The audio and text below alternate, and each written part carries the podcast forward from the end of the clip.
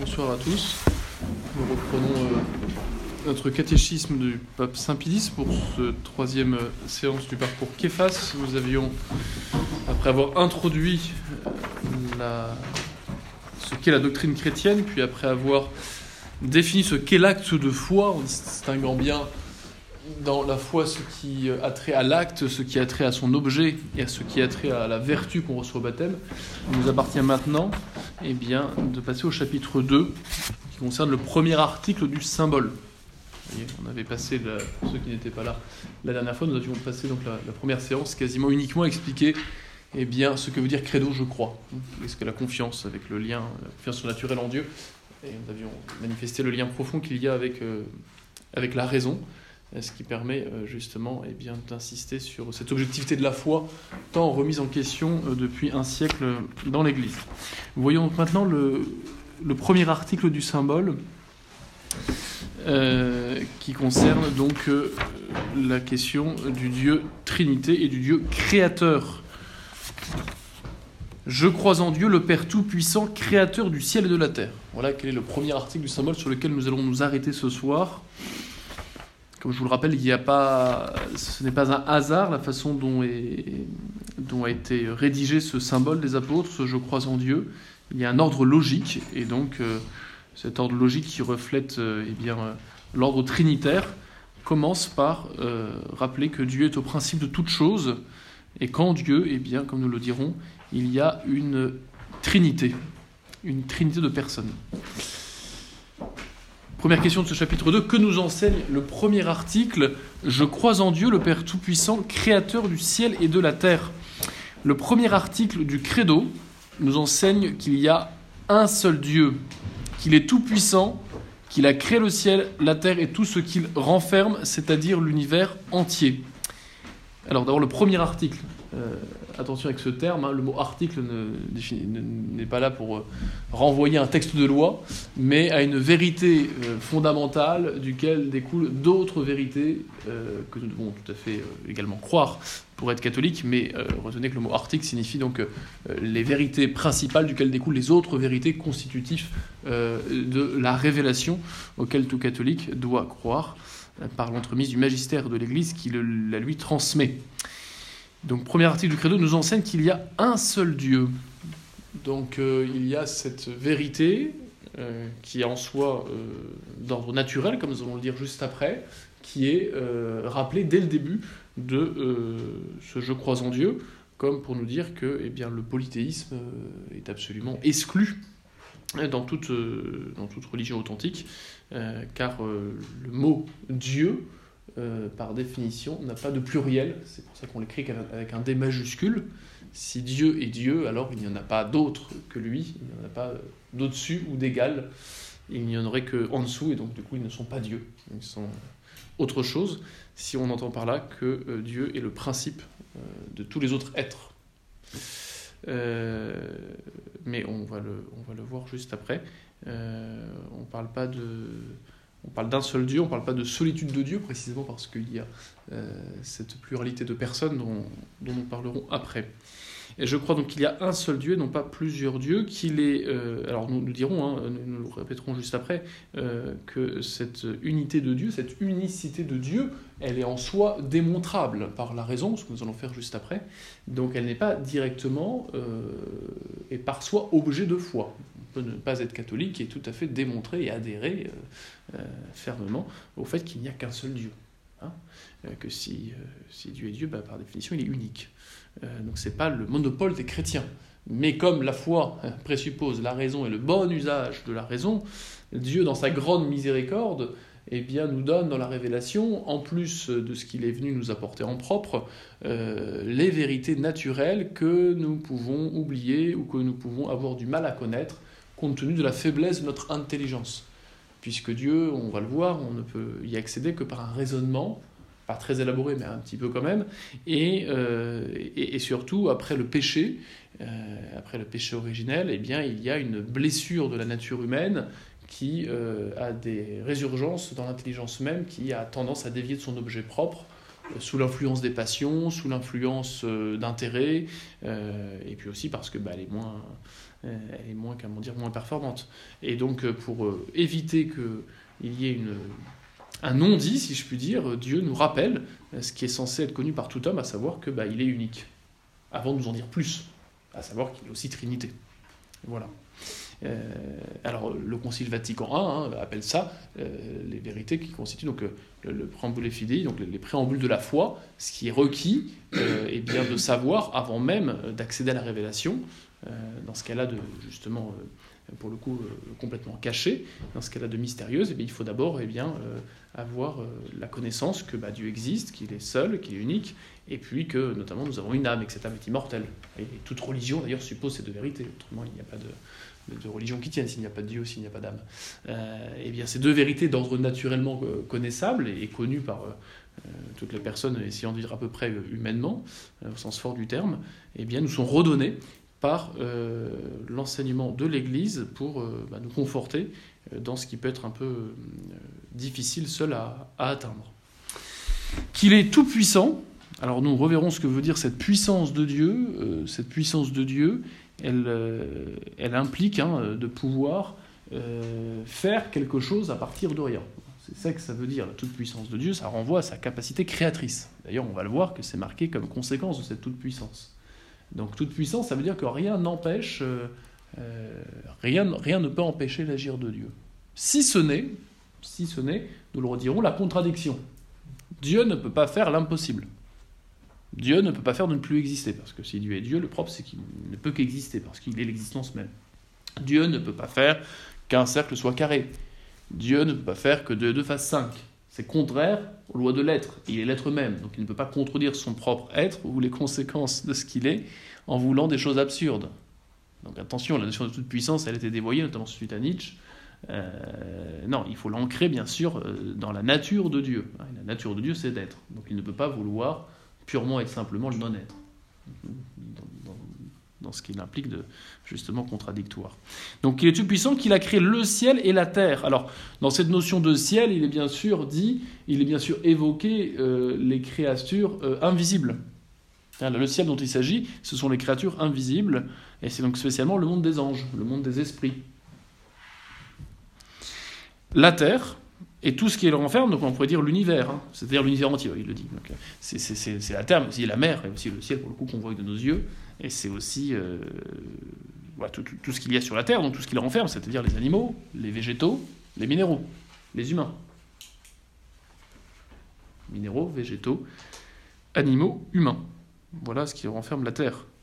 Donc vous voyez, Dieu est non seulement le créateur, mais en fait, on voit qu'il est là, il est enseigné comme étant, on, le redira après, mais comme le principe de vie.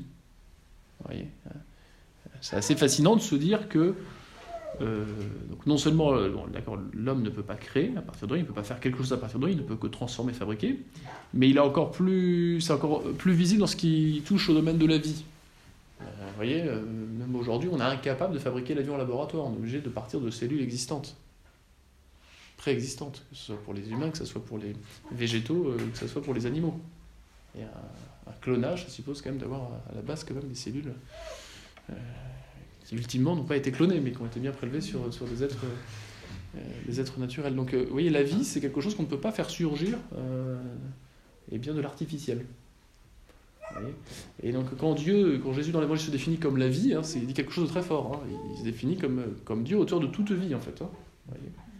euh, de cette perfection de l'être qui lui permet d'agir par lui-même. C'est ça, en fond, la vie. C'est, celui qui a la vie, c'est celui qui a le principe de son action en lui. Alors, euh, à des niveaux très divers, hein, parce que le, principe de vie d'une plante est quand même beaucoup moins évolué et parfait que le principe de vie d'un animal, qui est lui-même beaucoup moins évolué et parfait que le principe de vie d'un humain. Qu'il a créé le ciel et la terre et tout ce qu'il renferme, c'est-à-dire donc l'univers entier. Donc euh, il y a bien, vous voyez, contre toute tentation panthéistique, si je puis dire, une opposition faite euh, radicalement dans l'être entre ce qui est Dieu et ce qui n'est pas Dieu. Ce qui existe et qui n'est pas Dieu dépend de Dieu. Et cela distingue radicalement Dieu de la création. Euh, contre ceux qui veulent une matière qui serait, euh, qui serait Dieu, avec en fait, on aurait tous en nous des étincelles de divin et on serait tous plus ou moins Dieu, des parties de Dieu. Eh bien, il faut affirmer la transcendance de Dieu sur tout ce qui n'est pas Dieu, sur toute la création, à raison de son être qui se définit comme étant sa nature qui se définit comme étant l'existence. On le redira, on on va en parler juste après. Alors que les autres se définissent comme recevant l'existence d'un principe. Ce principe, c'est Dieu. Cette cause, c'est Dieu. On va le voir après, donc je vais pas. Mais vous voyez, le cadre est bien posé. Il y a bien la transcendance de Dieu qui est affirmée contre toute tentation panthéistique, tout en maintenant une relation de Dieu au reste, puisque le reste n'existe que par Dieu. Et on dira en philosophie qu'il y a une relation réelle si on considère la création par rapport à Dieu, puisque la création dépend réellement de Dieu, et si Dieu euh, ne la veut plus, elle retombe dans le néant. En revanche, il y a une relation simplement de raison de Dieu vis-à-vis de la création. La création ne, ne, détermine absolument pas Dieu, autrement dit. Dieu n'est pas changé après l'acte créateur. On va voir après l'immédiateté de Dieu. Mais vous voyez, il y, a, cette, y y a vraiment cette transcendance de Dieu qui fait que tout ce qui n'est pas Dieu dépend de lui, alors que lui ne dépend d'aucun autre que lui-même. Voilà.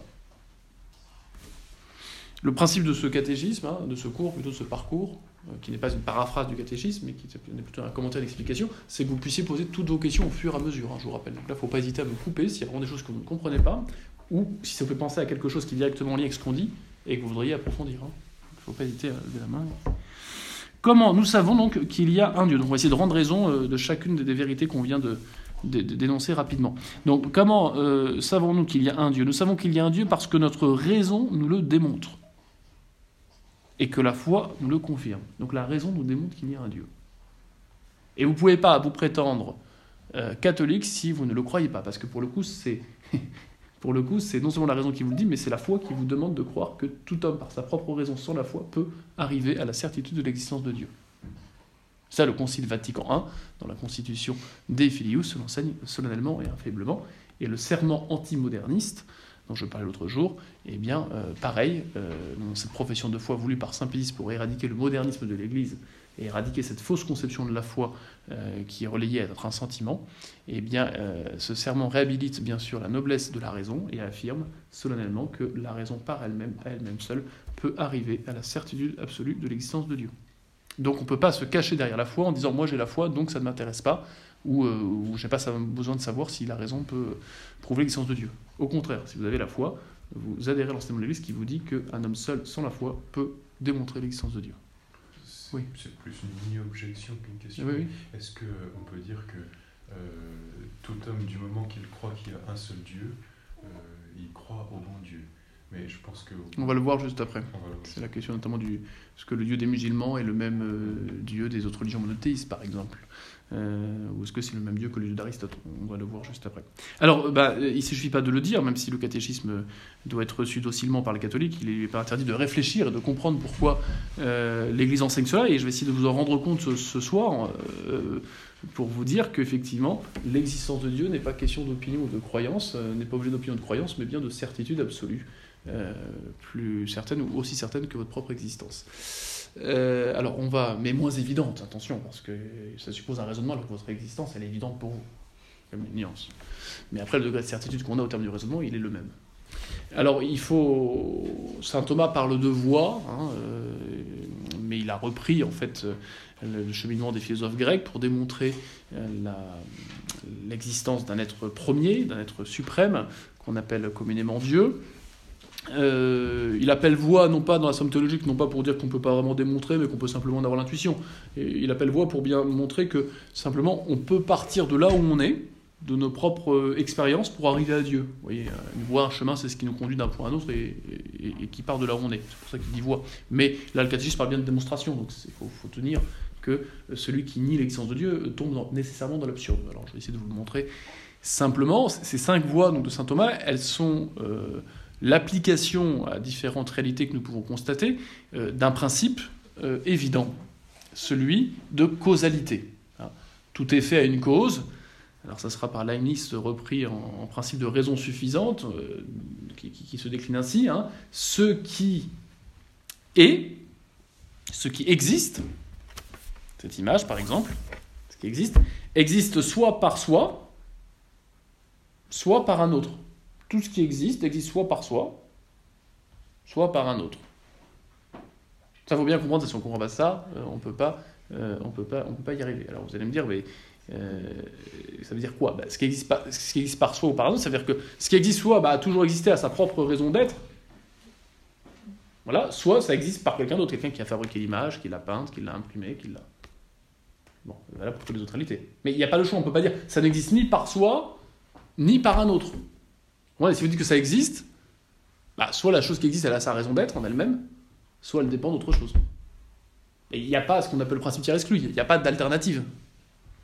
Si vous le niez, vous allez dire quoi? Vous allez dire que ce qui existe n'existe ni par soi, ni par un autre. Donc vous allez dire que ce qui existe n'existe pas. Donc vous allez vous contredire. Vous allez, vous allez la rompre avec le principe fondamental de toute intelligence, qui est le reflet de la loi première de l'être, le principe d'identité, à savoir que vous ne pouvez pas dire, affirmer que cette image, à la fois, elle existe et qu'à la fois, elle n'existe pas. Vous ne pouvez pas affirmer de vous que vous êtes à la fois en vie à la fois mort. Vous ne pouvez pas affirmer euh, que cette image, elle est, euh, elle est, que ce fond d'image est, à la fois blanc et à la fois noir. Elle ne peut pas, elle ne peut pas l'être simultanément sous le même rapport au même moment. Si vous le niez, vous détruisez le principe de contradiction et du coup, vous êtes inaccessible à la raison puisque un mot envoie un autre. Et tout se vaut. Et l'être ou le non-être. Et, du coup, les mots ne fixent plus aucune signification puisque celles-ci euh, sont euh, synonymes. Donc il faut bien comprendre ça, ce premier principe qu'on va appliquer, alors je ne vais pas faire les cinq gauches, je vais en faire que trois, et qu'on va appliquer trois fois de suite, c'est toujours le même. C'est ce principe de causalité. Ce qui est est soit par soi, soit par un autre. Est-ce que la distinction est importante entre la différence entre l'existence par soi ou l'existence par un autre? Ah ben elle est importante pour la conclusion, mais euh, c'est-à-dire Parce que par soi, c'est directement créé par Dieu, et par un autre, c'est un effet de... Parlons pas de Dieu, parce qu'on ne l'a pas encore démontré. Ce qu'on dit simplement, c'est qu'une chose, soit elle existe en elle-même, et donc ça suppose qu'elle a toujours existé, soit elle existe par un autre, c'est-à-dire qu'elle a apparu grâce à une cause ou grâce à quelque chose d'autre qu'elle-même. Mais on va, on va, je pense qu'on va appliquer le principe, ça va vous aider. Mais ce qui est sûr, c'est que quand vous voyez quelque chose, vous dites bah, euh, euh, d'où ça vient, tout simplement. Voilà. Et le, signe que ça n'existe pas par soi, c'est que ça a apparu bien souvent. Ou que ça peut disparaître. Donc ça veut dire que ça n'a pas sa propre raison d'exister. Mais que cette raison d'exister, elle dépend de quelque chose d'autre. Autrement, la chose aurait toujours existé si elle dépendait que d'elle-même pour exister. C'est bon, le principe tout est fait une cause, hein. on ça, voilà. Hein. Euh, alors on va l'appliquer à trois réalités différentes. Vous constatez qu'il y a du mouvement. Vous constatez qu'il y a du changement dans ce qui vous entoure. Alors, le, mouvement, c'est pas forcément prendre le bus, hein, ça peut, ça l'être, mais c'est aussi euh, grandir, hein, c'est aussi euh, rougir, on passe de blanc à rouge, c'est aussi acquérir du savoir, on passe d'ignorant à, savant. c'est aussi euh, voilà, c'est pas que changer de lieu, ça peut être changer de, quantité, euh, maigrir, grossir, grandir. Euh, c'est changer aussi de, qualité, devenir chaud, froid, blanc, rouge. C'est tout changement, d'accord? Donc tout passage de la puissance à l'acte, tout passage d'un état A à un état B, d'accord? C'est le mouvement, d'accord? Donc on constate du mouvement, donc on en constate pour nous, on en constate dans la nature, on en constate en permanence le mouvement, le, soleil, le sang, la terre, enfin, tout un mouvement en permanence. Euh, on constate du changement. Donc je vais appliquer mon principe. Hein. Or, donc, euh, si, je constate du changement, euh, je constate du mouvement, j'applique le principe de raison suffisante, de, de, causalité, et tout ce qui donc est mu, hein, tout, ce qui est mu, est, mu par un autre. Vous comprenez? Tout ce qui est mu est mu par un autre. Qu'il n'y a aucune chose qui change par elle-même, parce que si quelque chose changeait par soi-même, elle aurait déjà le terme de son changement, donc elle n'aurait pas à changer. Vous comprenez? Hein? C'est un peu. Le, le, le, poussin, le poussin qui devient poule, euh, bah, par définition, il n'est pas poule quand il est poussin. Donc s'il devient poule, il devient poule sous l'influence de quelque chose d'autre que de lui-même. Autrement, il serait déjà poule et il n'y aurait pas besoin de devenir poule. Bon, donc, on observe des choses en mouvement. Or, tout ce qui est mu, donc est mu par un autre, tout ce qui change est changé par un autre. Donc, eh bien, il y a euh, un premier moteur qui lui-même bah, n'est pas mu, n'est pas changé par, euh, n'est pas déclenché dans son action de mouvoir par un autre. Donc il y a un premier moteur qui est immobile. Un premier moteur qui est la cause du mouvement, mais qui lui-même n'est pas mis en mouvement pour mouvoir. Je constate qu'il y a du mouvement, qu'il y a du changement. Or, tout ce qui change ne peut pas changer par soi-même. Donc, ultimement, il y a un premier être qui ne change pas, mais qui explique le changement des autres. Car si ce premier être lui-même, pour changer, pour mouvoir les autres, est mu, eh bien il dépend à son tour d'un autre être. Et si je remonte à l'infini, je n'explique pas l'existence du mouvement que je vois.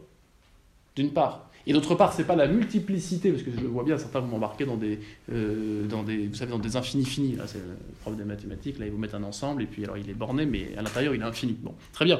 Il n'empêche que euh, la multiplicité du nombre de moteurs intermédiaires ne rend pas compte de l'existence du mouvement. Vous pouvez accumuler une série de wagons, en mettre des milliers, des milliers, des milliers, tant qu'il n'y aura pas de locomotive, il n'y aura pas de mouvement à communiquer. Hein. les wagons, ils seront immobiles. Or, le mouvement, je le vois. Donc, si je le vois, il faut que je rende compte. Oui Donc, si je nie cela, je dis que, eh bien, il y a, euh, du, coup, si je contredis cela, je dis qu'il y a euh, des, euh, des moteurs, qu'il n'y a, que des moteurs qui, eh bien, sont mus par un autre, mais il n'y en a aucun premier qui, eh bien, ils dépendent tous d'un moteur qui n'existe pas pour mouvoir. Donc je dis qu'il n'y a pas de mouvement. Donc je montre les constats que je fais. Si je suis d'accord pour dire que le mouvement n'est pas la résultante de la multiplicité des moteurs qui ont besoin d'être mus pour mouvoir, je suis obligé d'affirmer eh bien, euh, qu'il y a un premier moteur qui lui-même n'a pas besoin d'être mu pour mouvoir, et donc que ce premier moteur lui-même est immobile. Parce que se changer soi-même, c'est un contradictoire. Donc il est immobile. Bon. De, troisième, euh, donc ça c'est la première voie de saint Thomas, je vous fais la troisième qui est encore plus facile, d'une certaine façon, euh, même si elle applique le même principe. J'observe des êtres qui apparaissent et qui disparaissent. D'accord? J'observe un, poussin qui arrive, euh, une mamie qui meurt, euh, un géranium qui pousse, euh, un, arbre qui meurt. Voilà, donc des, êtres qui apparaissent, qui disparaissent. Donc j'observe des êtres qui, on appellera ces êtres contingents, des êtres qui auraient pu ne pas être, mais qui existent quand même. Ils auraient pu ne pas être, la preuve, ils n'ont pas toujours été, et puis qu'ils seront peut-être pas demain. D'accord? C'est un être contingent, hein. c'est un être qui existe mais qui peut ne pas être. Donc j'observe des êtres comme ça, qui auraient pu ne pas être mais qui existent quand même. Or, j'applique mon principe, hein. en soi, le contingent, ce qui pourrait ne pas être, eh ben, si ça existe, ça requiert dans ce cas-là l'existence bah, d'un être qui est nécessaire. L'enfant, il aurait pu ne pas être, mais s'il existe, bah, c'est précisément parce qu'il a des parents. Vous comprenez? Il n'est pas la source de sa propre existence, la preuve c'est qu'il n'a pas toujours été. Mais maintenant qu'il est, il faut que j'explique qu'il est. Il est contingent, mais donc s'il est contingent, c'est qu'il n'a pas en lui-même sa raison d'être, donc il dépend dans son être, eh bien, d'autres choses. Je ne peux pas avoir une multiplicité infinie d'êtres qui dépendraient tous d'un autre pour exister. Je dois arriver donc nécessairement à un premier être nécessaire, c'est-à-dire qui lui ne peut pas ne pas être. Donc les parents ne peuvent pas ne pas être pour l'enfant. D'accord? Mais les parents eux-mêmes sont contingents par rapport à leurs propres parents. L'existence des parents, des grands-parents ne dépendait pas de l'existence des enfants devenus les parents des enfants. Donc, il faut bien remonter à un premier être nécessaire, absolument nécessaire, qui ne peut pas ne pas être. Car si lui-même dépend d'un autre être, eh bien on reporte le problème, et ce n'est pas une infinité d'êtres qui dépendent d'un autre qui explique que je vois aujourd'hui eh des êtres qui auraient pu ne pas être et qui existent quand même. Donc, j'observe l'existence d'êtres qui auraient pu ne pas être et qui sont. Or, ce genre d'être requiert par nature l'existence d'un être nécessaire. Donc, il existe un premier être absolument nécessaire, qui a l'être par soi et qui est cause ultimement de tous les autres êtres. On l'appelle Dieu, communément. Oui, c'est à chaque fois le, principe de raison suffisante, hein, que j'applique, de causalité. Il y, a des objections là par rapport aux deux premières voies Le mouvement, j'observe du mouvement, or s'il y a du mouvement, tout ce qui est mu est mu par un autre, je ne peux pas remonter à l'infini, donc il y a un premier moteur qui lui-même n'est pas mu. Première euh, voie. Deuxième voie, j'observe des êtres contingents, qui auraient pu ne pas exister mais qui existent. Or, tout ce qui est contingent requiert du nécessaire. Je ne peux pas avoir une infinité d'êtres contingents qui expliquent ce qui se passe, parce qu'autrement, j'aurais jamais ce que je vois. Donc, il y a un premier être absolument nécessaire. On l'appelle Dieu. Ça va Ou ballon ou pas? Euh, sur, la première, euh, le moteur premier, je, pense à, euh, comment, à ce que les athées opposent parfois, qui est le, hmm. le hasard. Là, oui. Pardon. On, va y venir dans la cinquième pour le hasard. Bah, mais, mais, là, justement, cette voie ne, s'oppose pas au, hasard, quand même les gens disent que c'est du hasard. J'observe du mouvement, or, tout ce qui change ne peut pas changer par soi-même, donc est forcément changé par un autre. On l'a dit. Si, le poussin est déjà poule, il ne va, pas changer pour devenir poule, puisqu'il est déjà poule. S'il devient poule, il ne vient pas par lui-même. Donc, j'observe qu'il y a du mouvement, or tout ce qui est mu ne peut pas être mu par soi, mais par un autre. Donc, ultimement, il faut qu'il y ait un premier être immobile qui meut tout le reste. Là, même avec le hasard, ça, ça, ne répond pas à la question, parce que le hasard, c'est quelque chose qui arrive fortuitement entre deux causalités ordonnées. Bon, on, va, parler de la question du hasard justement pour la troisième fois. Mais là, c'est bon, globalement, vous ai pas tous perdus Oui, ça. Hein. Euh, on va donc appliquer le principe de qualité une dernière fois. Je ne vais pas faire la cinq fois, je passe à la cinquième fois parce que je la trouve très, très. Euh, euh, encore plus facile, parce qu'elle est encore plus, plus évidente. Alors que vous allez bondir, parce que forcément, dans la, dans le, la perspective big bangiste et, darwinienne, on peut se dire, mais l'abbé est complètement déconnecté, mais en fait, vous allez voir, c'est quand même, c'est quand même assez, assez évident. Hein. on observe qu'il y a des choses privées des êtres privés d'intelligence qui agissent intelligemment, c'est-à-dire en vue d'un but. L'oiseau qui fait son nid, euh, l'embryon qui devient, euh, miraculeusement si je puis dire, à chaque fois euh, fœtus dans 80% des cas, et le fœtus qui devient miraculeusement bébé, si je puis dire. Bon, c'est pas son intelligence, et puis nous-mêmes, tous nos processus internes, tous nos organes, c'est pas l'œil qui veut voir. L'œil fait pour voir, mais c'est pas lui qui a décidé de voir. le processus de digestion, de respiration, d'assimilation, c'est pas des processus qu'on couronnent par notre intelligence, ça se fait à notre insu. Donc, euh, tant au niveau micro que macro, tant les constantes dans l'univers, je fais référence au principe anthropique qui euh, manifeste qu'il y a une quinzaine de constantes dans l'univers qui conditionnent la possibilité de la vie, et que si on en change une des 15, il n'y a, plus de vie possible, que l'échelle micro, à savoir euh, bah, notre propre organisme, euh, et, puis le, fait que les animaux globalement agissent de façon à pouvoir survivre et, transmettre euh, la vie animale euh, manifeste bien donc du coup que eh bien, un bon nombre de choses privées d'intelligence agissent comme en vue d'un but, c'est-à-dire agissent intelligemment donc en vue d'un but. Or, naturellement, si les actes d'un être sans raison, sans intelligence ont un but, celle-ci, ce but, ce but vient d'un autre être qui a programmé, si je puis dire, l'organe, l'animal, à agir intelligemment.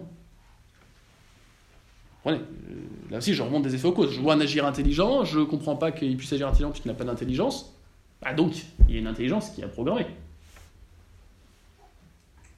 Or, je ne peux pas remonter à l'infini dans une multitude d'intelligences intermédiaires qui se programmaient les unes entre elles, sans remonter, ultimement, à une première intelligence transcendante par lequel, par lequel toute chose est ordonnée à un but.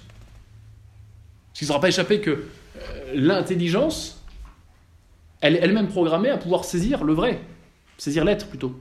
Et à partir de la saisie de l'être, eh bien, euh, juger, raisonner et réfléchir. C'est pas votre volonté qui a voulu que votre intelligence puisse réfléchir. Non, votre intelligence, elle vous est donnée pour ça. Et donc, euh, il y a bien un moment, c'est pas la multiplicité des intelligences intermédiaires qui vont rendre compte de cette ordination de votre intelligence à l'être. Il faut bien remonter à une première intelligence qui est l'être même, qui s'identifie à l'être même. Alors ça je, trouve ça, hyper, euh, vous voyez, je trouve ça hyper. Euh, c'est sûrement la, en fait la preuve la plus facile, parce qu'encore une fois, l'ordre de la nature. s'il y avait des catastrophes naturelles tous les jours, on n'en parlerait plus aux 20 heures, quoi. Donc bien sûr qu'il y a des catastrophes naturelles, bien sûr qu'il y a le hasard, bien sûr qu'il y a des accidents. Enfin, il y a quand même un ordre qui domine pour que la vie soit possible et qu'on s'aperçoive qu'il y a un désordre. Et si on n'a pas fini euh, d'explorer rien que l'humain à travers les 15 spécialités médicales qui existent, euh, c'est précisément que c'est très complexe et que ce n'est pas le fruit du hasard, parce qu'on prétend faire une science. Donc on prétend organiser un savoir à partir eh bien, du principe de cause à effet, justement on ne sera jamais sur une science exacte, c'est pour ça qu'il y aura toujours du contingent là aussi, des anomalies, des maladies orphelines. Des... Mais enfin, il y a quand même des lois générales qui permettent d'avoir une, science. Hein? Si on était complètement cohérent avec la théorie darwinienne et tout ce qui en découlerait, on devrait du coup renoncer à toute science. Parce qu'il n'y aurait aucun ordre, intelligible en tout cas. Déchiffrable. Voilà, alors vous voyez, euh, vous voyez bien que donc, euh, ce que dit le catéchisme, c'est pas un coup de forceps, c'est la raison, c'est bien la raison elle-même qui, par elle-même, sans parler de, religion, peut eh arriver à la démonstration rigoureuse de l'existence de Dieu en appliquant simplement un principe qui découle immédiatement de ce principe d'identité, à savoir que l'être n'est pas le non-être, ce qui est, euh, eh bien est, et ce qui est ne peut pas être et ne pas être en même temps sous le même rapport. Et si je suis d'accord avec ça, et tout le monde est d'accord avec ça, sans ça on n'a plus de vie qui soit possible, hein, et on ne peut plus parler, on ne peut plus échanger, on ne sait plus qui on est, on ne sait plus, voilà, on ne sait plus si on existe, on n'existe pas, donc la, vie est impossible. Euh, donc si on est d'accord avec ça, bah, on admet immédiatement que ce qui est bah, est soit par soi-même, soit par un autre, parce que si on le nie, bah, on dit que ce qui est n'est pas, donc on retourne dans la contradiction. Et donc si on applique ce principe, de causalité, ce qui est soit par soit, soit par un autre, et eh bien si on l'applique au mouvement, si on l'applique à la contingence, ou si on l'applique à l'ordre constaté euh, dans le monde, mais aussi dans chaque organisme, eh bien, il faut bien remonter à un premier être, qui est soit le premier moteur immobile, soit euh, l'être absolument nécessaire, soit la première intelligence. Mais les trois sont bien identiques dans la mesure où ils s'identifient tous à l'être ultimement.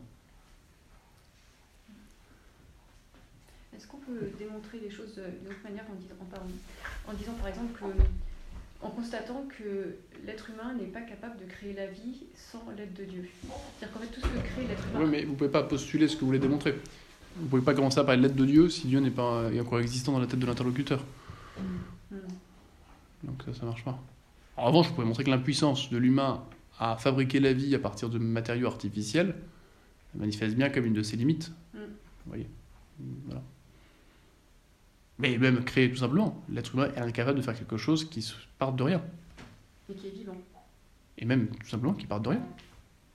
Mm. Donc ça manifeste bien que l'homme n'est pas tout puissant. D'où la tentation certaine d'identifier Dieu à la matière. D'où la tentation de certains d'identifier Dieu à la matière. Bah, pour, pour, ceux qui s'aperçoivent bien que l'homme ne peut pas faire quelque chose à partir de rien. Il en conclut que tout ce qu'il fait, il le fait plus ou moins à partir d'une matière. Alors, soit inerte il y a 3000 ans, autour des milliards d'années, qui s'est transformé au fur et à mesure, et puis duquel, euh, par hasard, on va surgir jour la vie, bon, si on veut. Euh, d'autres ont une, conception moins ridicule, mais toujours est-il que, euh, du coup, ils vont donner la prééminence eh bien, comme cause première de l'univers à la matière, et non pas aux êtres qui vivent sur cette terre. Voilà. Mais ce qu'ils ne voient pas, ces gens-là, c'est que le problème de la matière, c'est de changer. Et que, comme on vient de le dire, que le changement suppose une cause, d'une part, et que d'autre part, euh, un être qui change, un être qui n'est pas parfait, parce qu'un être qui change, c'est un être, eh bien, soit qui perd quelque chose, euh, donc il n'a plus, soit qui gagne quelque chose qu'il n'avait pas. Dans les deux cas, il y a bien une imperfection. Il y a bien une absence d'être, relative, mais une absence d'être. Donc c'est contraire à l'idée même que chacun se fait de Dieu, et, l'idée même qu'un Dieu qui change, c'est un Dieu qui sera imparfait, donc un Dieu qui... Enfin, c'est contraire à, l'idée qu'un Dieu soit parfait, que Dieu soit parfait. Or, qu'on appelle Dieu, on, l'associe à l'être parfait, à qui il ne manque rien. Et le signe qu'il ne manque rien, c'est qu'il n'a rien besoin et donc il ne change pas. Il rien besoin, il ne peut rien acquérir qu'il n'ait pas déjà, et il ne peut rien perdre qu'on puisse lui enlever puisqu'il est Dieu. Voilà, après, il ne faut pas se battre sur les noms. Hein. Euh, moi, je me souviens en troisième, j'avais fait un débat avec un, autre élève sur la question de l'existence de Dieu. Et plus il était restreint dans son argumentation, plus il attribuait euh, ce que j'attribue à Dieu au hasard. Et à la fin, j'ai un moment, au bout de, 20 minutes, j'ai arrêté et j'ai dit maintenant c'est bon, le, débat n'a plus lieu d'être puisqu'on est tous d'accord pour dire que Dieu existe. Et lui, il l'appelle hasard, moi je l'appelle Dieu, mais on n'est pas là pour débattre du nom de Dieu. Mm. Voilà, c'est arrêté comme ça. Parce qu'il y a un moment, c'est ridicule. Euh, vous voyez, le hasard, euh, par définition, ne peut pas être une cause. Il suppose deux causalités ordonnées qui fortuitement vont se rencontrer vous allez chercher votre pain chez le boulanger et euh, vous croisez euh, Madame Michu qui va à l'église. Et par hasard, suite à une défaillance de frein, vous écrasez Madame Michu. C'est bien le hasard qui vous a mis au même moment sur la même route. Il n'en demeure pas moins que si elle n'était pas allée à l'église et que si vous n'étiez pas allé à la boulangerie, ce ne serait jamais rien passé. Le hasard, il ne survient pas de rien. Il survient de l'existence de causes préexistantes. Donc vouloir rendre le hasard facteur explicatif de l'être même des choses, c'est une absurdité. Et vouloir faire du hasard le premier principe explicatif de l'ordre du monde, c'est aussi absurde que de vouloir balancer toute la nuit des lettres d'alphabet en espérant qu'un jour ça fasse un poème de Victor Hugo. expliquer l'ordre par le désordre, euh, ça marche peut-être une fois sur 3 milliards, mais ça peut pas marcher à tous les coups. Donc euh, je crois qu'on est des milliards d'individus à être passés du stade embryonnaire au stade fœtal et au stade, au stade adulte. Donc euh, le hasard ne peut pas être le principe à chaque fois qu'on nous ressort. C'est pas pas sérieux, quoi. Quant à la question du mal, qui est une vraie objection à la cinquième voie, hein, la question du mal, elle est bien réelle, mais là aussi, euh, la question du mal, elle pose beaucoup de questions, notamment la question de la bonté de Dieu, elle pose la question de la religion et tout ça, mais elle, présuppose quand même l'existence de Dieu. Celui qui constate qu'il y a du mal, c'est qui constate qu'il y a un bien qui domine. Car le mal absolu, ça serait l'absence totale d'être, ça serait le néant. Donc quelqu'un qui dit qu'il y a du mal, bah, il dit qu'il y a quand même un bien plus grand qui domine pour s'apercevoir que, par moment, il, il manque ce qui devrait être. Puisque le mal, c'est la privation d'un bien dû à un sujet. Un arbre qui ne voit pas, c'est pas un mal, puisqu'il ne lui appartient pas de voir. Un humain qui ne voit pas, c'est un mal, parce qu'il devrait voir. Mais pour que ce soit un mal, il faudrait que, faut que d'habitude les humains voient. Donc dire c'est un mal, c'est dire que d'habitude les humains voient. Donc c'est d'habitude dire qu'ils ont un bien, la vue. Donc, se servir de l'existence du mal pour dire que Dieu n'existe pas, c'est une contradiction. L'existence du mal prouve l'existence de Dieu, dans la mesure où le mal est le signe d'un bien préexistant dominant, et que ce bien, il lui faut une cause. Or, le mal n'a pas besoin de cause directement, puisque c'est une absence. Contre ceux qui veulent un Dieu malin, contre un bon Dieu. Ah non, le mal, c'est une absence, donc il n'y a pas de cause dans le non-être. Il n'y a pas un fabricant de non-être, par définition. Bon. Et l'être humain peut comprendre l'existence du bien sans, le mal, ou est-ce qu'on a justement besoin des opposés pour comprendre? Bah, Ça dépend ce que vous appelez bien et mal. C'est-à-dire que si vous appelez bien le, sens ontologique, donc l'être, mmh. oui, l'être se définit par le non-être, et le non-être se définit par l'être, parce que c'est une première notion universelle. Et la première expérience qu'un enfant fait, c'est euh, ça existe. Puis c'est quoi? Mmh. Qu'est-ce que c'est? Donc il se pose la question, une fois qu'il a fait jugement d'existence, il se pose la question qu'est-ce que c'est de la nature? Bon, donc sous-entendu, euh, il a identifié que ça c'est pas rien, quoi. Vous voyez? Donc euh, on ne peut pas effectivement identifier l'être si on n'a pas une exclusion du non-être. Mm. Et donc si vous vous entendez bien par ce qui est, effectivement, ce que vous dites, c'est juste. En revanche, si vous restreignez la question du bien par rapport à l'ordre moral, la conformité de mon agir au bonheur en Dieu, mm-hmm. le péché n'étant que la privation en fait de cet ordre permettant d'accéder à Dieu, et eh bien là, il n'y a pas besoin de faire l'expérience du mal, de connaître le mal pour penser le bien. Et Dieu n'a besoin de rien. Oui. Donc du coup, il n'a pas besoin de nous. Tout à fait. Alors, du coup, c'est une erreur de Vatican II de nous bassiner l'inverse. Alors, je pense pas que Vatican II euh, dise ce que vous dites, donc. Euh, mais... Ah bah, si, si, moi, toute mon enfance, on, m'a bercé en me disant, mais ah, Dieu a besoin de nous, euh, il y, a deux choses. Je, je dis pas, je, je, dis pas qu'on vous a pas dit ça, je vous dis, je vous dis simplement que c'est pas dans le texte de Vatican II. Donc, on bah, vous a pas dicté Vatican II. Après, c'est peut-être effectivement dans le contexte de la volonté de diviniser l'homme et d'humaniser Dieu à l'extrême. toujours est-il que il euh, faut, faire attention et voir le registre dans lequel c'est. Si on est dans l'ordre de l'amour, on peut dire que Dieu a besoin de nous d'une certaine façon. C'est dans l'ordre de l'amour. Oui, et eh bien dans l'ordre de l'amour, mais. on peut tout fourrer dans l'ordre de l'amour. Oui, non, mais si, vous voulez, bon là c'est pas mon propos donc je vais pas dédier là-dessus, mais je pense que je ne serais pas étonné qu'il y ait des spirituels tout à fait traditionnels et avant Vatican II qui, qui osent ce genre d'expression. Mais il faut le remettre dans le contexte. Euh, euh, Qu'est-ce qu'on entend par là précisément? Ben oui, mais c'est là où bah, ce serait à vous de définir, ou aux personnes qui vous enseignent cela, de définir le mot, le mot non, non, non, mais de définir le mot besoin. Si vous voulez, dans l'ordre de l'amitié, à partir du moment où vous prenez l'initiative d'aimer quelqu'un, si vous attendez qu'il devienne un ami, bah, vous avez besoin qu'il réponde oui. Voilà. Mais sauf qu'en Dieu, cette absence d'amitié ne va pas créer le moindre malheur, dans la mesure où il est pleinement heureux, euh, qu'il le sera toujours, et qu'il ne nous a pas créé pour être plus heureux. Il nous a créé pour que nous, nous soyons heureux en lui. Voilà. Bon. Alors après, on pourrait faire une distinction avec euh, bah, Dieu euh, en tant que Dieu, qui ne souffre aucunement euh, de nos absences d'amour, de Dieu fait homme par amour des hommes, qui lui a souffert en sa chair et en son âme de nos refus d'amour, que sont nos péchés. Mais là, là on, anticipe beaucoup, donc je vais revenir à mon sujet, mais voilà, il faut distinguer de quoi, qu'est-ce qu'on veut dire quand on parle de besoin. Je crois que c'est ça qui est capital. Mais Dieu n'a pas besoin de nous, Dieu n'a pas besoin de la création, Dieu n'est pas plus parfait après la création, Dieu n'est pas plus heureux après la création. Donc, entre le Père et le Fils, en fait, c'est là, on est vraiment sur le Père euh, Dieu créateur qui n'a besoin de rien. Non, mais il n'y a, qu'un Dieu, hein, Dieu Père, Fils, Saint-Esprit, créateur de tout ce qui existe. Mais on va parler de la Trinité après, on, va y aller euh, progressivement. Là, on est sur la création. Voilà. Voilà, alors, euh, on, va y aller, puis quand on verra Jésus, on verra la question du mal et tout ça. Mais là, là je parle en tant que Dieu, Dieu n'est pas atteint par le mal. Voilà. Autrement, il ne serait pas Dieu, encore une fois, parce qu'un Dieu qui est atteint par quelque chose extérieur à lui, c'est un Dieu qui ne transcende pas ce qu'il atteint. Donc c'est un Dieu qui manque qui, qui, lui manque euh, eh bien une perfection, donc il n'est pas Dieu. Voilà. Euh, nous reprenons, aussi ça vous perturbe. voilà. euh, pourquoi euh, donc, Notre raison le démontre, donc on a bien compris que c'est une démonstration, donc démonstration c'est très fort, ça veut dire que si je nie la conclusion, je nie le principe d'identité, le principe de causalité, je nie donc le principe d'identité, ce qui est et ou, n'est pas, mais peut pas être euh, et ne pas être en même temps, et donc je me contredis. Et donc je tombe dans l'absurde, donc je suis condamné au silence et aux eaux. Parce que les gens qui sont euh, dans l'absurde, il ne faut pas les mettre euh, en société, c'est une catastrophe. Ils confondent la mort, la vie, la maladie, le, remède et le poison. voilà. Donc, vous voyez, c'est vraiment une question de. c'est Dieu ou l'absurde. Il n'y a, pas d'intermédiaire. c'est logique en fait. Voilà. Donc notre raison nous le démontre et c'est au sens très fort. Et que la foi nous le confirme, donc la foi nous le confirme, bah parce que par la révélation, euh, à partir du moment où Dieu se révèle, bah forcément il, nous dit qu'il existe, hein, même s'il ne l'a pas dit explicitement. Il le redit d'ailleurs, Exode 3.14 à Moïse, hein, je suis celui qui est, euh, il se définit comme étant l'être même, hein, donc il rejoint tout à fait la définition d'Aristote. Mais euh, le fait même qu'il se révèle atteste bien qu'il existe, bien sûr.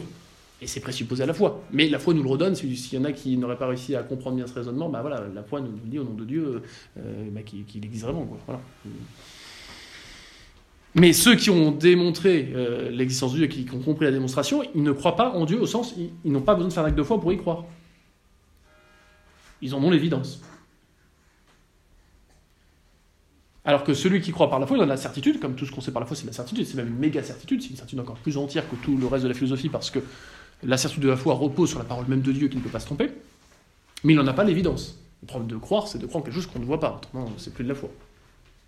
L'existence de Dieu, si je l'ai démontré, eh bien, euh, j'en ai non seulement la certitude, mais j'en ai l'évidence.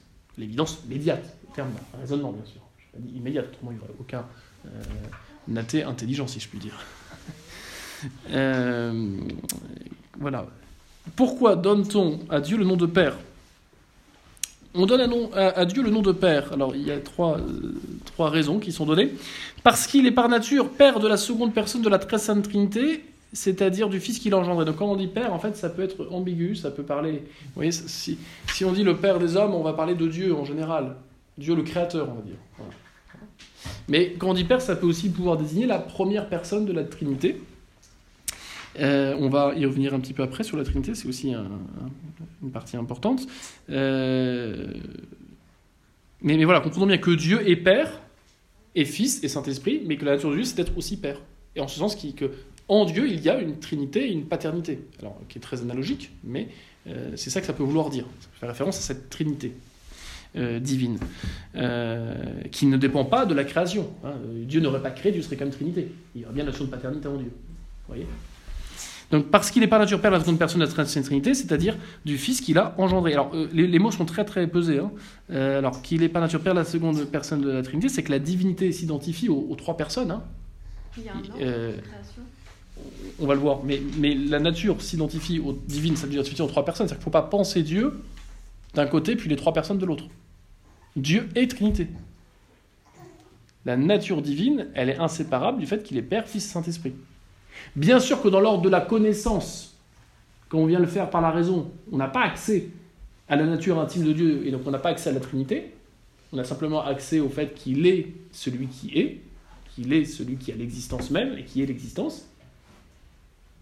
Mais par la foi, nous savons que cette existence même, elle est, elle est, elle est, elle est comment dire, que, cette, que cet être qui a, qui, a pour nature d'exister, eh bien, est trine, est trine, trinité.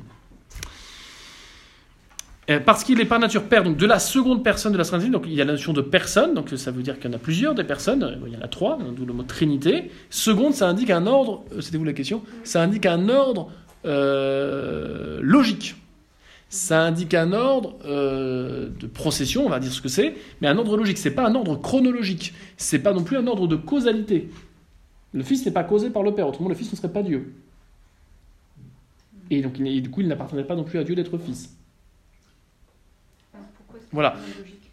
C'est un, on va y venir. Mais c'est un ordre logique, c'est pas un ordre chronologique, et c'est pas non plus un ordre de causalité. Parce qu'on pourrait dire, à la limite, le Fils est éternel, mais il est comme causé éternellement par le Père. Non, non. Il n'est ni causé, ni, euh, ni créé, ni. Euh, euh, voilà. Donc il n'arrive pas après, il a toujours été, et non seulement il a toujours été, mais en plus de cela, eh bien, il est également Dieu, donc il, ne dépend pas dans l'être du Père. Voilà. Alors qu'il dépend, pour répondre à la question, dans l'origine, selon l'ordre de l'origine. On, on, va le dire, on parle de procession en Dieu pour dire qui tire son origine. Autrement dit, en Dieu, eh bien, l'ordre des personnes se fonde non pas sur la causalité ou une quelconque dépendance les unes d'entre elles, autrement il n'y aurait pas de, il y aurait qu'un seul vrai serait le Père et puis le Fils et Saint-Esprit seraient des créatures du Père, mais il y a un ordre logique qui se prend de l'ordre de procession, de l'ordre d'origine. Et qui dit origine dit principe, mais pas nécessairement cause. On va revoir juste après, donc j'en dis pas plus. Mais retenez ça que les mots ne sont pas utilisés euh, par hasard par nature, par son Trinité, c'est-à-dire euh, du Fils qu'il a engendré. Et le mot engendrement. Vous voyez, euh, le mot engendrement, on parle de génération en Dieu. Alors on verra ce que ça veut dire et surtout, et surtout ce que ça ne veut pas dire. Euh, mais le lien de procession, le lien d'origine qu'il y a entre le Père et le Fils est qualifié de génération d'engendrement. Voilà, non pas de création. Donc c'est bien un fils, c'est pas. C'est pas, euh, un fils. C'est pas le verbe. Si c'est le verbe, mais on va, voir, on va dire qui est ce fils, mais le fils c'est le verbe en Dieu. Le verbe de Dieu c'est le fils de Dieu. Ouais. Mm. Mais on verra pourquoi on dit qu'il est fils. Euh, on ne dit pas qu'il est fils parce qu'il aurait été causé comme des parents causent leurs enfants. En revanche, euh, il est fils parce que il appartient à un fils d'avoir la similitude de son père, et en Dieu, le fils est la similitude parfaite du père puisqu'il est l'égal du père. D'où le mot fils. Parce que Dieu est le père de tous les hommes qu'il a créés, qu'il conserve et qu'il gouverne. Alors là, pour le coup, c'est quand je dis Dieu le père en ce sens-là, c'est, je disais aussi bien le père, le fils et le Saint-Esprit. La notion de père renvoie à la Trinité puisque les trois sont Dieu, donc tout ce que font tout ce que fait l'un, l'autre le fait. Autrement, il y aurait une inégalité, et du coup, il y aurait un qui ne serait pas vraiment Dieu. Ça, c'est bien important de comprendre. Hein. Tout ce que Dieu fait, ce sont les trois personnes qui le font. Autrement, il y aurait trois dieux, avec des inégalités. Enfin, et trois dieux, c'est contradictoire, on l'a dit, puisqu'il y a toujours un qui est premier. Hein. Même dans les faux dieux, vous voyez, dans la mythologie, il y en a toujours un qui est au-dessus de tous. Enfin, parce qu'il est, euh, parce que Dieu donc est père de tous les hommes, qu'il a créé. Donc créer, euh, ça veut dire faire quelque chose à partir de rien. Euh, et ça, ça, vaut aussi, mais sauf qu'il n'y a pas de possibilité de filiation avec des êtres irrationnels. Mais ça vaut aussi pour les animaux, les minéraux et tout ce qui existe. Il a tout créé. On l'a dit juste avant. Bon. Mais là, le fait qu'on l'appelle père, bah, ça peut être que les humains qui l'appellent père. Donc on s'intéresse aux hommes.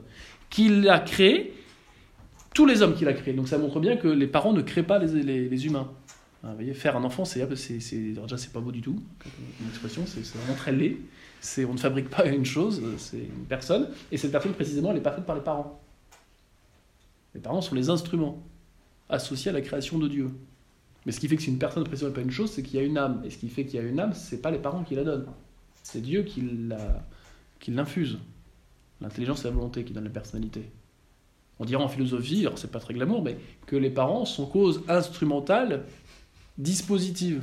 Cause matérielle instrumentale dispositive. Il dispose la matière à recevoir la forme.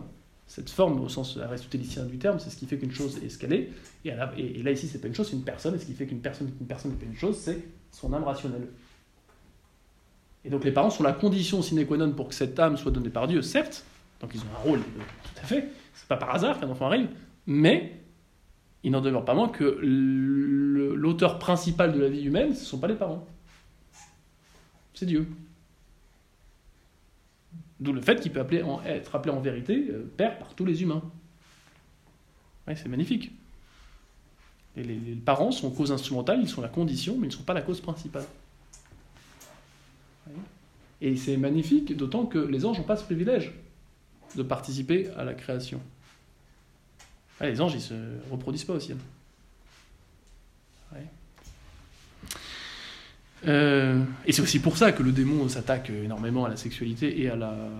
Et aujourd'hui, on voit bien avec euh, la, procréation, tous ces apprentis sorciers qui veulent faire euh, des humains des, des, des, robots sortis de laboratoire. Bon. Bientôt dans des utérus artificiels.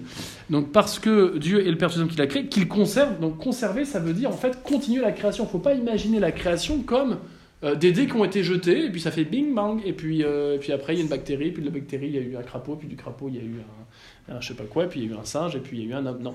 La création, c'est pas simplement une action d'il y a euh, des milliards d'années. La création, c'est une action qui est continuelle. Pourquoi C'est quoi créer? Créer, c'est faire quelque chose à partir de rien. Certes, mais c'est maintenir cette chose dans l'être. Parce que précisément, c'est pas le rien qui a donné l'être.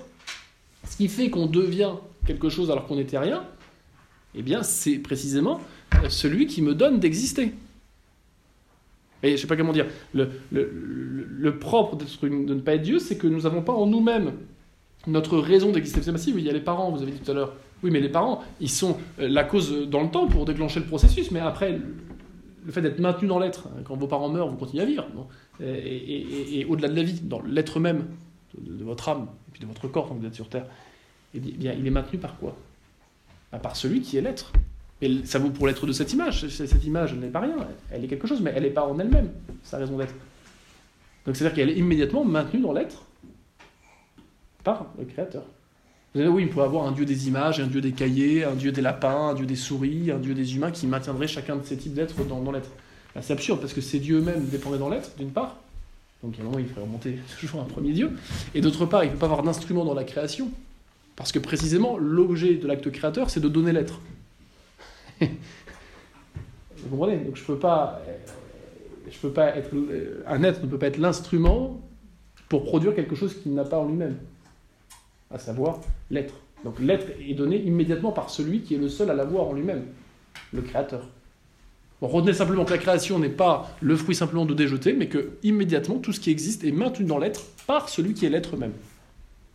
Et c'est pour ça qu'on dit bien souvent, si Dieu s'arrêtait de penser à nous, c'est pas que non seulement on serait détruit, c'est qu'on n'existerait plus. On irait dans le néant.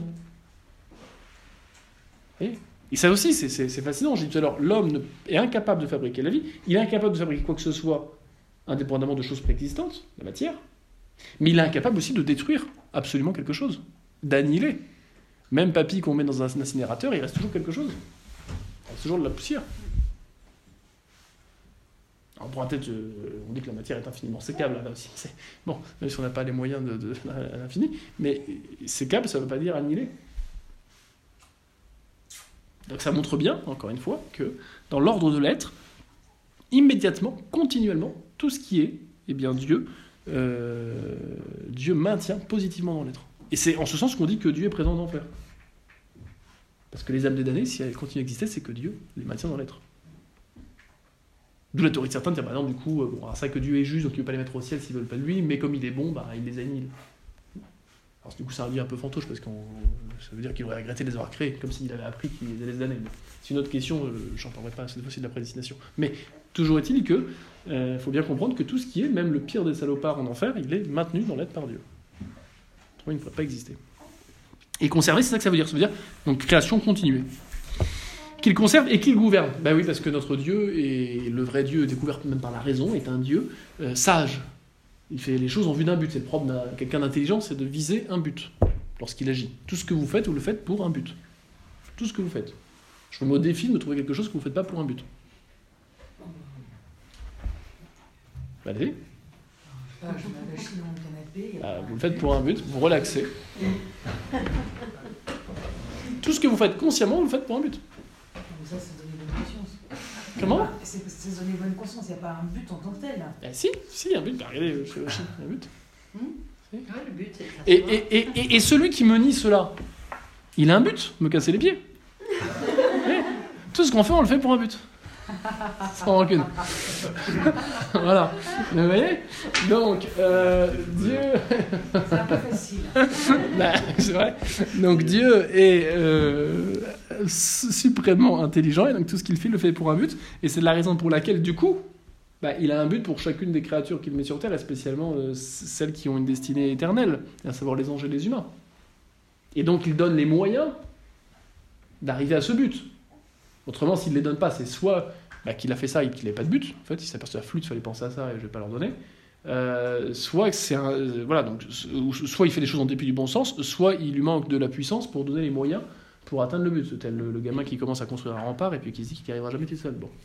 Eh bien, euh, Dieu n'est pas de ce genre de, de, personnage, et tout ce qu'il le fait, il le fait en vue d'un but, et il le fait efficacement en donnant les moyens pour que le but soit atteint. Alors, ce but, euh, qu'il met avec les moyens qu'il donne euh, ne se substitue pas justement à, tous les rouages qu'il veut mettre en place pour que euh, le but puisse être atteint. Autrement dit, c'est une preuve de sagesse que de donner une autonomie une consistance, si je puis dire, aux causes secondes. Autrement dit, bah, quand un fruit vous le récoltez, c'est pas Dieu qui vous le donne directement, même si on l'apprend aux enfants dans la miche de pain. Dieu donne une vraie causalité à l'arbre, qui lui-même est, est, le fruit d'une plante, qui elle-même est le fruit d'une graine, et ainsi de suite. Donc Dieu se sert bien sûr de causes secondes qui expliquent les effets que nous voyons. En ce sens, c'est pas Dieu qui est derrière chaque chose, euh, sous le rapport euh, eh bien, euh, du but à atteindre. Mais il a pourvu la nature justement pour pouvoir, par elle-même, atteindre le but qu'il lui a fixé. Et sur Terre, c'est que la vie humaine soit possible, globalement. Et pour chaque espèce, c'est le maintien en vie. Voilà. alors après, comme Dieu se sert de causes secondes et que ces causes secondes ne sont pas Dieu, elles peuvent défaillir. Soit parce que comme matériel, elle peut être sujet à la destruction, à la maladie, soit que comme cause libre, l'ange ou l'humain, eh bien, elle peut se révolter contre son but et du coup ne pas l'atteindre. Donc je ne suis pas en train de dire que tout ce que Dieu crée euh, atteint infailliblement son but. Parce que précisément le but auquel assigne Dieu, il, veut qu'on l'atteigne par des moyens qui ont leur propre euh, consistance, si je puis dire, leur propre autonomie, et qui, euh, elles-mêmes n'étant pas, ces moyens n'étant pas divins, ils peuvent faillir soit à raison de leur nature matérielle, qui fait qu'ils peuvent être par hasard justement entravés dans la poursuite du bien, euh, soit de par leur nature spirituelle, l'humain ou l'ange, qui peut euh, faire mauvais usage de sa liberté et se révolter contre son but. Mais le but ultime de la création, qui n'est pas de satisfaire un besoin, mais qui est de manifester la gloire de Dieu, la bonté de Dieu, est toujours atteint. En dépit de la damnation de ceux qui refusent le plan que Dieu avait sur eux, les anges ou les humains, en dépit des accidents de la nature, faisant qu'il y ait une brebis qui n'a 5 pales plutôt que 4, ou qu'il y ait telle récolte qui soit mauvaise. Parce que, on le redira après, mais qu'est-ce qui a pu motiver Dieu à créer? Puisque je viens de dire que tout ce qu'on fait, on le fait en vue d'un but. Or, on vient de dire que Dieu, eh bien, se suffit à lui-même, il est, s'il est Dieu, rien ne lui manque, donc il ne fait pas ça parce qu'il a besoin. Donc est, comment on peut dire à la fois ça et qu'il agit intelligemment? Vous comprenez la part de contradiction. Comment je peux dire Dieu, comme intelligent, agit pour un but, et en même temps dire euh, il a besoin de rien, il suffit à lui-même, il est pleinement heureux. Et ben voilà. Ah, vous voyez, on, s'y retrouve. Et la, la résolution est relativement simple. Dieu crée par amour de sa propre bonté. Il crée par amour de sa propre bonté, qu'il veut manifester extérieurement. Donc il y a bien un but, mais on comprend bien que c'est pas pour avoir quelque chose qu'il n'avait pas. C'est précisément en raison de ce qu'il a qu'il veut communiquer. Un peu comme le soleil qui, par ses rayons, veut toucher toute la Terre. Le soleil, il n'est pas, pas mieux soleil quand vous avez décapé les vitres et qu'il rentre dans votre pièce. On dit, il y a un adage, hein, on dit le bien est diffusif de soi. Plus un être est bon, plus il tend à se répandre, à se communiquer. Alors chez un être intelligent, il n'y a jamais d'obligation. Dieu aurait pu ne pas créer, bien sûr. Il n'y a pas de nécessité à ce qu'il crée. Mais il peut le faire sans pour autant être dépendant de nous, à raison de l'amour de sa propre bonté, qui le rend éternellement heureux. Et en ce sens, l'échec ultime de la création qu'est la damnation, puisque tout ce qui est créé est créé en vue en fait euh, du salut, pour ce qui est la création matérielle et spirituelle aussi, eh bien, même la damnation n'est pas un échec du point de vue de Dieu, dans la mesure où, s'il y a faillite du plan personnel pour l'âme ou l'ange damné, il y a succès pour Dieu dans la mesure où, à contre-coeur, la créature damnée manifeste eh bien, euh, la justice de Dieu, qui est une perfection tout aussi adorable que sa miséricorde. Et saint Thomas va jusqu'à dire que même la miséricorde de Dieu est manifestée par l'enfer dans la mesure où les damnés ne souffrent pas autant qu'ils devraient souffrir, Dieu atténue la peine qu'en stricte justice ils devraient ressentir. vous avez dit euh, plus un être est bon, plus il tend à se répandre. À se communiquer. À se communiquer. Euh, vous parlez de Dieu, mais vous avez d'autres. Non, non, je, parle de, des êtres en, en, eux-mêmes. Plus un être est joyeux, plus il va être, vous voyez, euh, vouloir partir de sa joie, plus un être alors après, il y, a le péché qui peut fausser. plus un très riche, plus être généreux, pas forcément. Mais euh, euh, plus vous avez, euh, oui, plus un professeur est brillant, bah, plus il aura des élèves qui, vont le suivre et qui vont devenir professeur.